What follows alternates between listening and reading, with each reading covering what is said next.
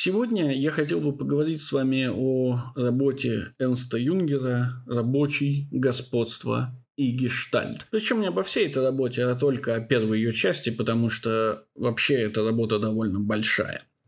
Но в первую очередь, конечно, надо говорить не об этой работе самой по себе, а о том, почему вообще обращение к наследию Энсту Юнгера спустя почти 20 лет после его смерти может быть актуальным. На самом деле, Юнгер, будучи крайне интересным персонажем и исторической личностью сам по себе, может быть и не интересен для нас, как для историков политической философии или для историков философии. Однако, все-таки это не так. Причина тому заключается в следующем.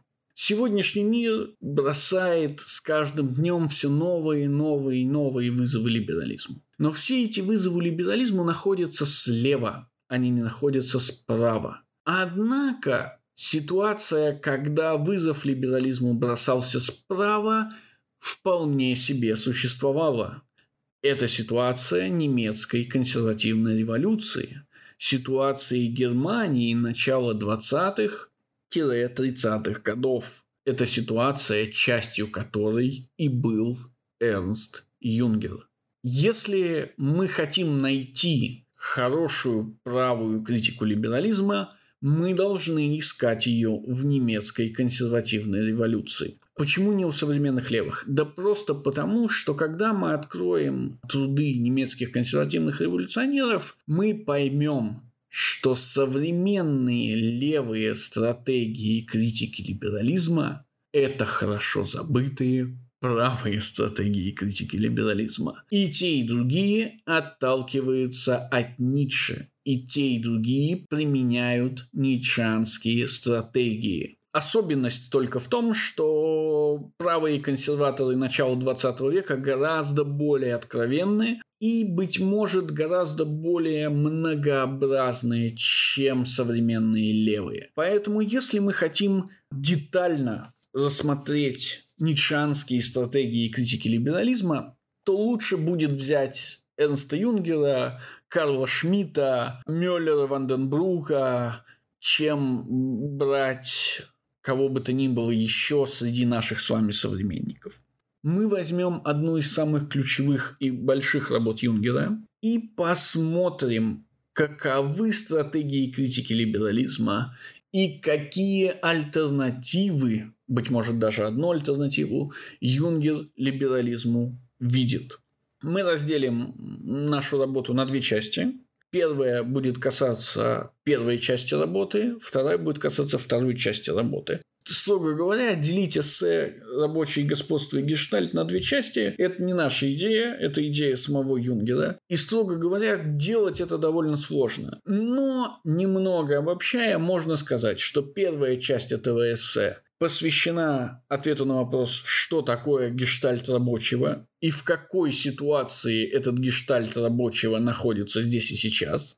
А вторая часть работы посвящена тому, как гештальт рабочего будет разворачиваться в будущем и почему его разворачивание, его победа, достижение этим гештальтом господства является неизбежным мы, повторюсь, сосредоточимся только на первой части. Вообще стоит перед тем, как перейти непосредственно к книге, отметить, что Первое, что бросается в глаза, и первая связь, которую мы, в общем-то, видим между Юнгером и Ницше, заключается в языке, в языковой форме. Юнгер не пишет научного трактата. Даже, строго говоря, философского трактата не пишет, это все-таки эссе. Юнгер использует очень уникальный, очень ненаучный, наполненный метафорами и сравнениями язык, который подчас даже заставляет читателя потеряться в своей красоте и немного даже вычурности. Юнгер продолжает Ницше во-первых, в том, что его язык – это экспериментальный язык это не четкий научный язык. И для того, чтобы понять, что Юнгер делает это осознанно, достаточно посмотреть на понятия, используемые в этом эссе. Первое, что Юнгер говорит о понятии рабочего, которые он постоянно употребляет и которое, как вы видите, расположено в названии этого эссе, заключается в том, что понятие рабочего является органическим понятием. Иными словами, Юнгер следует здесь за Ницше. Помните, в мире становления ничто не может быть четко определено, потому что все, что вы пытаетесь определить, постоянно изменяется. То же касается и рабочего, и Юнгер это прекрасно понимает. Поэтому он называет понятие рабочего органическим понятием, то есть понятием, меняющимся во времени, понятием, меняющимся даже по ходу работы. Оно не определяется с самого начала, а все время дополняется, изменяется, корректируется и так далее, и так далее, и так далее. Поэтому, естественно, когда вы видите в названии эссе «рабочий господство и гештальт слово «рабочий», вы не должны себе представлять того самого рукастого мужчину с советских плакатов, у которого в руке там молоток или отвертка. Ничего подобного. Рабочий – это не заводской рабочий. Но об этом позднее. С чего же начинает Юнгер? Юнгер начинает с очень простой и понятной вещи. Юнгер начинает с проблемы. Вернее, он начинает с описания современной ему ситуации. Что это за ситуация, если мы говорим про Германию 30-х годов, начало 30-х годов? Это поражение в Первой мировой войне, которое, естественно, ведет за собой установление в Германии либерального демократического государства, так называемой Вермайской республики, ведет насаждение Германии различных либеральных реформ, прав человека, свободы слова и прочих хорошо знакомых вам либеральных понятий. Поэтому Юнгер, естественно, начинает с проблемы либерализма. Естественно, Юнгер никогда не говорит здесь о либерализме. Напротив, он выбирает самое обидное немецкое слово, которое только может подобрать. Слово «бюргер». Я напоминаю вам о связи немецкого бюргера и французского буржуа. Это одно и то же слово. И все время противопоставляет рабочему, опять же, который не есть заводской рабочий, того самого бюргера. Мы не немцы, для нас слово бюргер не несет такой отрицательной коннотации, как оно несет для Юнгера. Мы будем употреблять слово либерал и либерализм там, где Юнгер употребляет бюргера и бюргерство. Мы примем эту условность и не будем больше обращать на нее внимания. Так вот, Юнгер начинает буквально с э, манифестских строк. Он заявляет, власть либерализма является пустой властью. У либерализма с точки зрения Юнгера есть несколько базовых, очень важных свойств. У него есть главный инструмент, или вернее даже культ главного инструмента. Этот главный инструмент называется разум. У него есть цель, для которой он этот инструмент использует. Эта цель – безопасность. Либеральный мир существует для того, чтобы разумным образом создать абсолютно безопасную среду для существования людей. Вокруг понятия разума у либерализма, естественно, вращается понятие морали. Все, что разумно, морально, все, что неразумно, аморально. При этом и то, и другое, естественно, объявляется универсальным. То есть все люди должны быть моральными в либеральном понимании, и все люди должны быть разумными. Все неразумное объявляется аморальным, и при этом оно постоянно активно вытесняется прочь. Будь то с помощью инструментов Подумайте о том, как, например, рабочие в Голландии возводят плотину, чтобы полстраны не затопило. Хаос неразумное вытесняется с помощью разума, тем самым достигая безопасности. Или подумайте о средствах просвещения, то есть о средствах массового образования. Неразумные, скотоподобные крестьяне, которые наполовину пьяны, наполовину безумны, просто могут в любой момент убить несчастного бюргера. Поэтому бюргер несет с собой массовое просвещение, которое всех людей делает разумными. Наконец, третье понятие, вращающееся вокруг разумности, это, естественно, договор.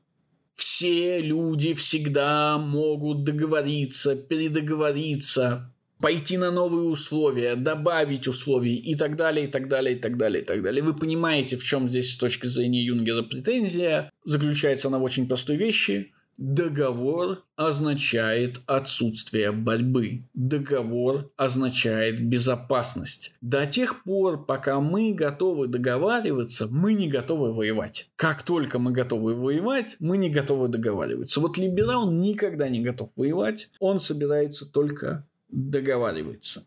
Либерал не приемлет войны, потому что его цель, мы возвращаемся обратно к цели, заключается в том, чтобы достигнуть абсолютной безопасности. В этом смысле либерал видит, что у него прямо перед глазами нарождается какая-то новая сила. Бюргер или буржуа опознает эту силу без всяких проблем это сила рабочей. И с этим рабочим либерал собирается что-то сделать. Конечно, уничтожить его или одолеть его либерал не может. Но либерал может сделать что-то другое. Либерал может ввести рабочего, естественно, обманом, в либеральный дискурс. А именно, в борьбу за свои права. И опять же, не в революционную борьбу. Мы не говорим сейчас о социалистах, а в договорную борьбу.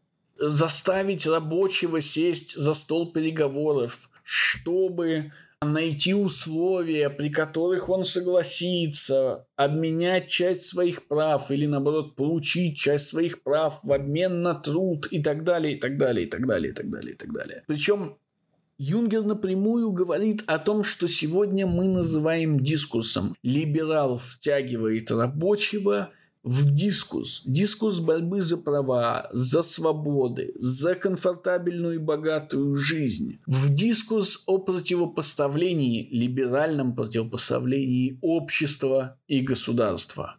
Общество как основы для государства и государство как надстройки над обществом. Юнгер говорит всему этому четкое и понятное «нет». Любой, кто вступил в дискус с либералом, любой, кто подцепил игру либеральных понятий, навсегда остался в этой игре. Даже если либерал понимает рабочего как своего противника, рабочий не может также понимать либерала. Юнгер не раз будет повторять, что рабочий не противник либерала, рабочий иной по отношению к либералу. Но об этом мы поговорим чуть-чуть позднее. Юнгер говорит этому всему нет. Но этого мало. Юнгер должен сказать чему-то «да». Юнгер говорит «да» новому порядку. Он говорит, что между обществом и государством необходимо выбрать государство. Потому что базовая организация людей или будет лучше сказать, базовой моделью организации людей является не общество, является войско.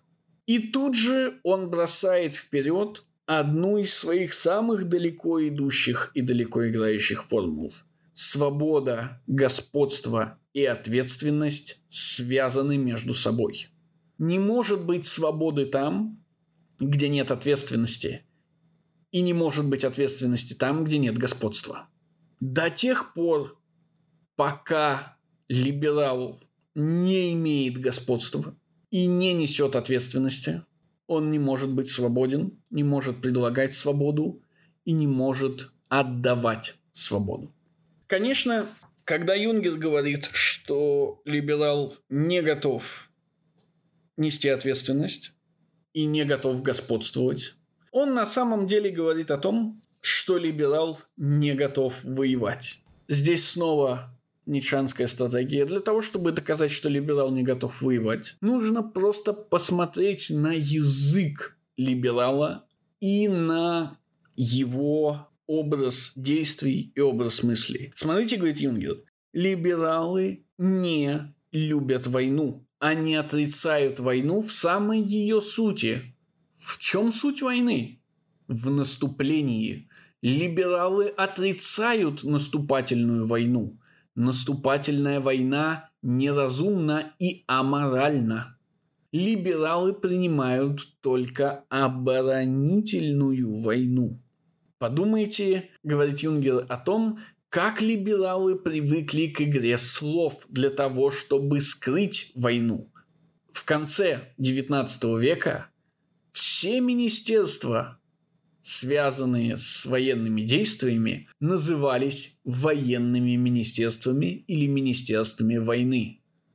В конце 20 века все министерства, связанные с военными действиями, называются министерствами обороны. Юнгер приводит и другой пример языковой игры, и даже не один. Когда либералы захватывают землю, они называют это колонизацией. Когда либералы совершают смертную казнь, они называют это высшей мерой наказания. Нет пределу игры слов либерализма. Но главное здесь не это, а то, что отрицая войну, либерал считает, что победить ее можно с помощью договоров и передоговоров. Иными словами, он считает, что все отношения между людьми являются договорными отношениями, то есть искусственными отношениями, и потому они могут быть изменены. Либерал не верит, что между людьми могут существовать какие бы то ни было естественные отношения. Конечно, инаковость рабочего должна заключаться в том, чтобы отказать либералу во всех этих понятиях. Культ разума, морали, примордиата общества – все это надо отринуть. Причем отринуть не на уровне отрицания, а на уровне не вступления в дискурс. Эти понятия должны быть забыты они должны быть заменены какими-то новыми понятиями, но не противоположными понятиями, а иными понятиями. Рабочий и народен либералу, а не является его антиподом. Что же за новую силу видит либерал в рабочем? В чем либерал пытается убедить рабочего? Либерал пытается убедить рабочего, что рабочий есть продолжение либерала. В смысле, господство либерализма – это господство третьего сословия, господство рабочего – это господство четвертого сословия. И раз уж речь идет о сословиях, значит речь идет о сфере жизни, об экономической сфере жизни. Либерал понимает рабочего только через экономику, то есть только через отношение рабочего к производительным силам. Юнгер говорит, это ошибка. И снова мы видим ницшанскую стратегию. Производительная сила исчислима.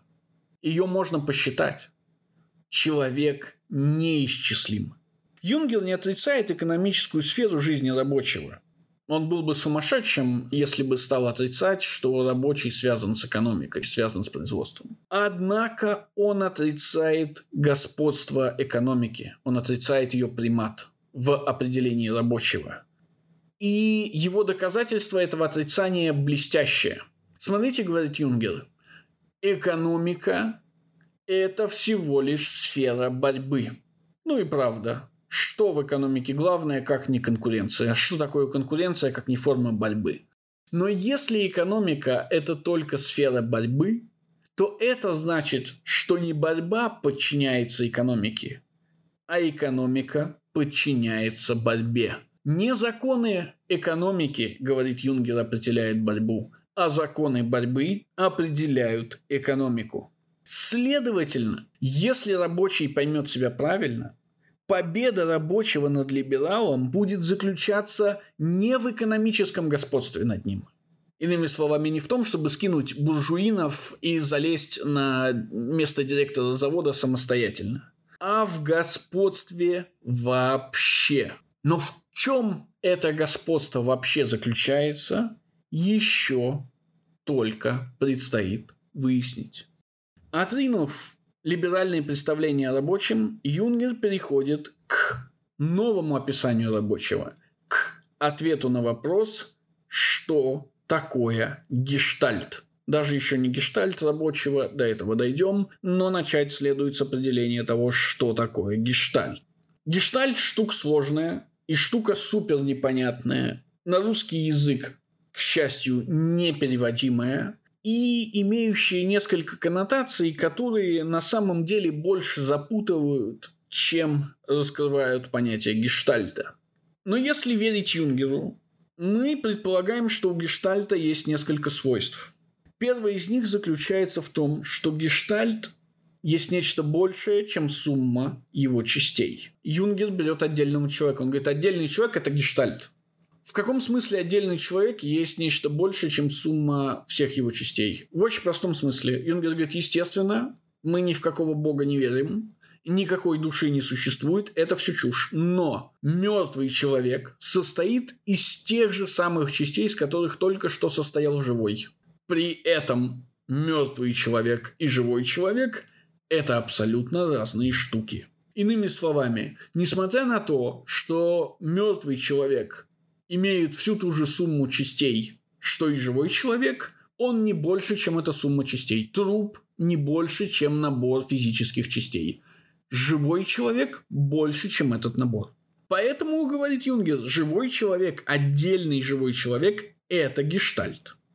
Второе свойство гештальта заключается в том, что гештальт все вокруг себя меряет с помощью самого себя. Иными словами, мы могли бы сказать, что для самого себя, внутри самого себя, гештальт представляет всеобщий единый набор понятий и практик. Гештальт является всеобъемлющим. То есть, имея гештальт, именно как набор ценностей, понятий и практик. Вы всегда через этот гештальт можете рассматривать любую часть мира – так как гештальт всеобъемлющий, говорит Юнгер, у него есть еще одно свойство, по которому его очень легко опознать. Гештальт можно либо целиком ненавидеть и пытаться уничтожить, либо целиком принимать и превозносить. Он целостный, он не делится на части. Поэтому если вы против гештальта, то вы против всего гештальта. Если вы за гештальт, то вы за все части этого самого гештальта. Гештальт есть у отдельного человека. Гештальт, говорит Юнгер, есть у народа. Гештальт, говорит Юнгер, есть даже у империи. Гештальт, как мы понимаем из названия, есть и у рабочего. Мы себя спрашиваем, а у либерала что, нет гештальта? И Юнгер отвечает, нет, у либерала гештальта нет. Мы, естественно, должны спросить себя, а как это возможно, что у либерала нет гештальта? Но мы же знаем ответ. Гештальт всеобъемлющий, но либерализм не всеобъемлющий. Либерализм как идеология исключает, например, приватное. Более того, либерал ни за что не собирается умирать. Он не собирается отдать свою жизнь за гештальт, потому что его жизнь ценнее либерализма. Его жизнь имеет беспредельную ценность. Либерализм имеет довольно предельную ценность. Что же касается рабочего, то понятное дело, что гештальт рабочего в его всеобъемлющем характере также прививает рабочему некоторую линзу, через которую он смотрит на мир. А для Юнгера примером выступает здесь даже не сам рабочий, а рыцарь. У рыцарской эпохи был свой гештальт. Рыцарь на все смотрел через линзу рыцарства. Что же видит рабочий через линзу своего гештальта? Да очень простую штуку видит. Он видит сложность мира. Рабочий, как представитель гештальта рабочего, это одновременно и безымянный солдат, и повелитель мира. Работа и свобода – это одно и то же. Нельзя отвергнуть работу, как учит либерал, Помните, либерализм хочет, чтобы вы работали как можно меньше и жили как можно дольше. Гештальт рабочего отказывает в этом. Невозможно отвергнуть работу, потому что работа и есть ответственность. Работа, ответственность и свобода связаны напрямую, как мы уже говорили ранее. Эта мысль требует раскрытия, потому что она, может быть, звучит интересно, но она абсолютно поначалу непонятна. Поэтому Юнгер переходит к ее раскрытию. Начинает он с очень простых вещей. Он говорит, вернемся назад к Бюргеру. Помните, Бюргер все время пытается оградиться стенами от чего-то. Вот это что-то называется стихиями или стихийными силами. Бюргер хочет отгородиться от стихии и хаоса. Он с самого начала пытается избавиться от них, сделав свою жизнь обезопашенной. Это снова проецирует его отношение к войне, потому что это чистая оборона. Бюргер не наступает. Либерал не наступает, он только обороняется. И все стихийное вытесняется прочь за стены города и объявляется бессмысленным, опасным, глупым, после чего ему подписывается смертный приговор. Однако, сколько ни объявляй опасное, бессмысленным и глупым, от этого оно никуда не денется. Кроме того, чем выше мы строим стены города, тем больше опасность, которая их уничтожит. Это уже говорит нам немножко о ничанских стратегиях, но затем он усиливает этот тезис. Чего хочет Бюргер? Чего хочет либерал? И мы тут же вспоминаем рождение трагедии с духом музыки. Либерал хочет безопасности. Но если либерал хочет безопасности, что это значит? Это значит, что безопасности у него нет либерал находится в опасном мире, и он отрицает этот мир, требуя для себя безопасности. Эта безопасность никогда не наступает. Либерал все время пребывает в иллюзии. При этом, конечно, эта иллюзия очень хрупкая. Поэтому либерал изобретает новое средство – принятие стихийных сил и принятие хаоса в своей жизни. Оно называется романтизм. Суть романтизма заключается в том, что с одной стороны романтизм представляет из себя протест либерала против засилия разума. С другой стороны, этот протест абсолютно безопасный, потому что романтическая опасность, принятие опасности романтизмом всегда оказывается в другом времени, будь то прошлое или будущее, абсолютно неважно. Главное, что опасность не наступает сейчас. Наконец, романтизм оказывается бегством. И я напоминаю, кто не бежит, тот атакует. Военные метафоры Юнгера никуда не девается. Романтизм – это эскапизм. И тот, кто бежит от реальности, тот просто не имеет сил ее принять. Такая вот диалектика. Естественно, борьба с романтизмом – это тоже сугубо ницшанская стратегия. Здесь тоже Юнгер не нов. Наконец, Юнгер переходит к тому самому определению, которое мы от него ждали, а именно к определению свободы, новой свободы. И тут Юнгер немного опережает свое время, или, может быть, идет на шаг впереди своего времени, но не более чем на шаг. И говорит нам, и это снова ничанская стратегия, существует на самом деле две свободы. Свобода от и свобода для. Первая всегда связана с настоящим. Свобода от – это свобода здесь и сейчас. Вторая всегда связана с будущим. Свобода для – это свобода для того, чтобы что-то сделать. Сделать это всегда завтра, сделать это никогда не сейчас. Таким образом, естественно, либерал понимает свою свободу как свободу от – ну, наконец-то сбросили царя. Ну, наконец-то разрешили говорить, что думаю. Ну, наконец-то стало можно собираться по пять человек на площади и так далее, и так далее, и так далее. Свобода для как свобода создать что-то, сделать что-то, достичь чего-то, означает всегда ответственность перед будущим, ибо это способность изменить мир. И тут встает вопрос, а можно ли вообще изменить мир? И Юнгер говорит, ну, давайте посмотрим. В Египте были? По Европе ходили? Замки видели? Пирамиды видели? У нас есть исторические прецеденты того, что мир изменить можно. Руины, говорит Юнгер, показывают, что мы можем это сделать. Как? Спрашиваем мы себя.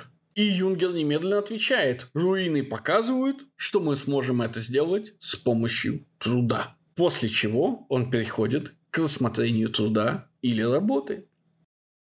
Конечно, и с этого Юнгер начинает рассмотрение труда. Труд многообразен и огромен. Его пример – это город, но мы возьмем какую-нибудь стройку какого-нибудь храма. Для стройки храма нам нужны стекольщики, ковщики, каменщики, инженеры, проектировщики, художники и так далее, и так далее, и так далее, и так далее. И если мы будем смотреть на их работу как на отдельную работу, да, то есть сегодня мы смотрим там на то, как каменщик в каменоломне выдалбливает гранитную плиту. Или мы сегодня смотрим на то, как художник делает эскиз для будущего витража. Или даже если мы, скажем, придем в этот храм во время строительства. Для нас само строительство будет выглядеть как непонятный хаос. Люди бегают туда-сюда, эти кричат, те кричат, там кто-то в углу заперся, тут кто-то ест, тут кто-то что-то обдумывает и так далее, и так далее, и так далее. Но это видимая разрозненность работы всего лишь видимость. Работа остается абсолютно единой. Эту точку зрения Юнгер именует героический реализм. Заключается этот героический реализм как раз в принадлежности к миру работы, познанной как внутренняя необходимость. Мы сразу вспоминаем Заратустру. Помните, что говорит Заратустра в самом конце? «Несчастье я жажду, но своего труда». Либерал обещает, что, следуя либерализму, человек сможет достигнуть счастья. Рабочий не собирается быть счастливым. Рабочий собирается выполнять свой собственный труд. В этом новом мире работы все понимается как работа и через работу. Точно так же через работу понимается и свобода. Помните тезис о всеобъемлющести гештальта? Этот мир не несет счастья мир работы. Этот мир не несет безопасности. Он не станет менее безопасным. Напротив, мир работы со временем может стать даже еще опаснее, еще более жестоким по отношению к отдельному человеку. Но это не аргумент против мира, потому что мы уже отринули безопасность. Аргумент за этот мир заключается в том, что он предлагает нечто новое – новую иерархию и новую власть. Помните, мы с вами говорили, что работа, свобода и господство – это одно и то же. Осталось узнать, что же такое господство, или вернее, как выглядит господство рабочего. Юнгер выдает практически сразу на гора четкое боевое определение господства – Господство, говорит он, это сведение власти в одну точку, проявляемое как право. Что это за сведение власти в одну точку? Как понимать эти слова? Да очень просто. Власть никогда не абстрактна. Власть всегда конкретна. И она проявляет себя как способность сделать что-то. В случае рабочего власть есть репрезентация его гештальта. Теперь, что касается проявления власти как права. Власть превращает человека в средство. Это, естественно, высказывается против либерализма, который считает, что человек – это цель. Так вот, превращает человека в средство, власти проявляется как право. Иными словами, для того, чтобы превратить человека в средство, То есть для того, чтобы заставить его принести себя в жертву, необходимо объяснить ему, почему это возможно. Иными словами, необходимо объяснить ему право, в рамках которого он должен принести себя в жертву. Юнгер говорит, не всякая цель заслуживает того, чтобы в ее имя люди приносили в себя жертву. Но найти такую цель есть часть задачи власти и есть проявление господства. Где же эта власть концентрируется? Где мы можем ее найти? Где этот новый тип господства? Этот новый тип господства располагается всюду, где мы можем найти технику, где техника становится новым инструментом, новым фетишем. И, естественно, первые три места, которые Юнгер называет, это заводы, это армия и это сельское хозяйство. Кто принял технику, тот принял гештальт рабочего, тот принял миропонимание рабочего. И потому рабочий – это и заводской трудяга, и солдат, и крестьянин. То есть рабочий не имеет никакого отношения к заводу непосредственно. Но всякий, кто принял технику, кто познал власть техники и не отрицает ее, есть рабочий. Конечно, попы ездят на Мерседесах. Конечно, Далай-Лама летает на самолете. Но если вы спросите папа или Далай-Ламу о технике, которой он пользуется, он скажет, что это от сатаны. Можно пользоваться техникой и отрицать ее. Но кто принял технику, тот уже, несомненно, рабочий. Конечно, во власти, понятой через технику, мы не видим ничего, кроме усилия. То есть мы не видим ничего, кроме страдания. Но Юнгер нас обманывать не собирается ближайшее будущее прихода рабочего господства связано только со страданием. Для того, чтобы подробнее разобрать тему страдания и роли страдания в современной жизни с точки зрения Юнгера, вам, конечно, потребуется изучить его эссе о боли, где способность переносить боль предстает новой человеческой добродетелью. В любом случае, на этом Юнгер заканчивает первую часть своего эссе.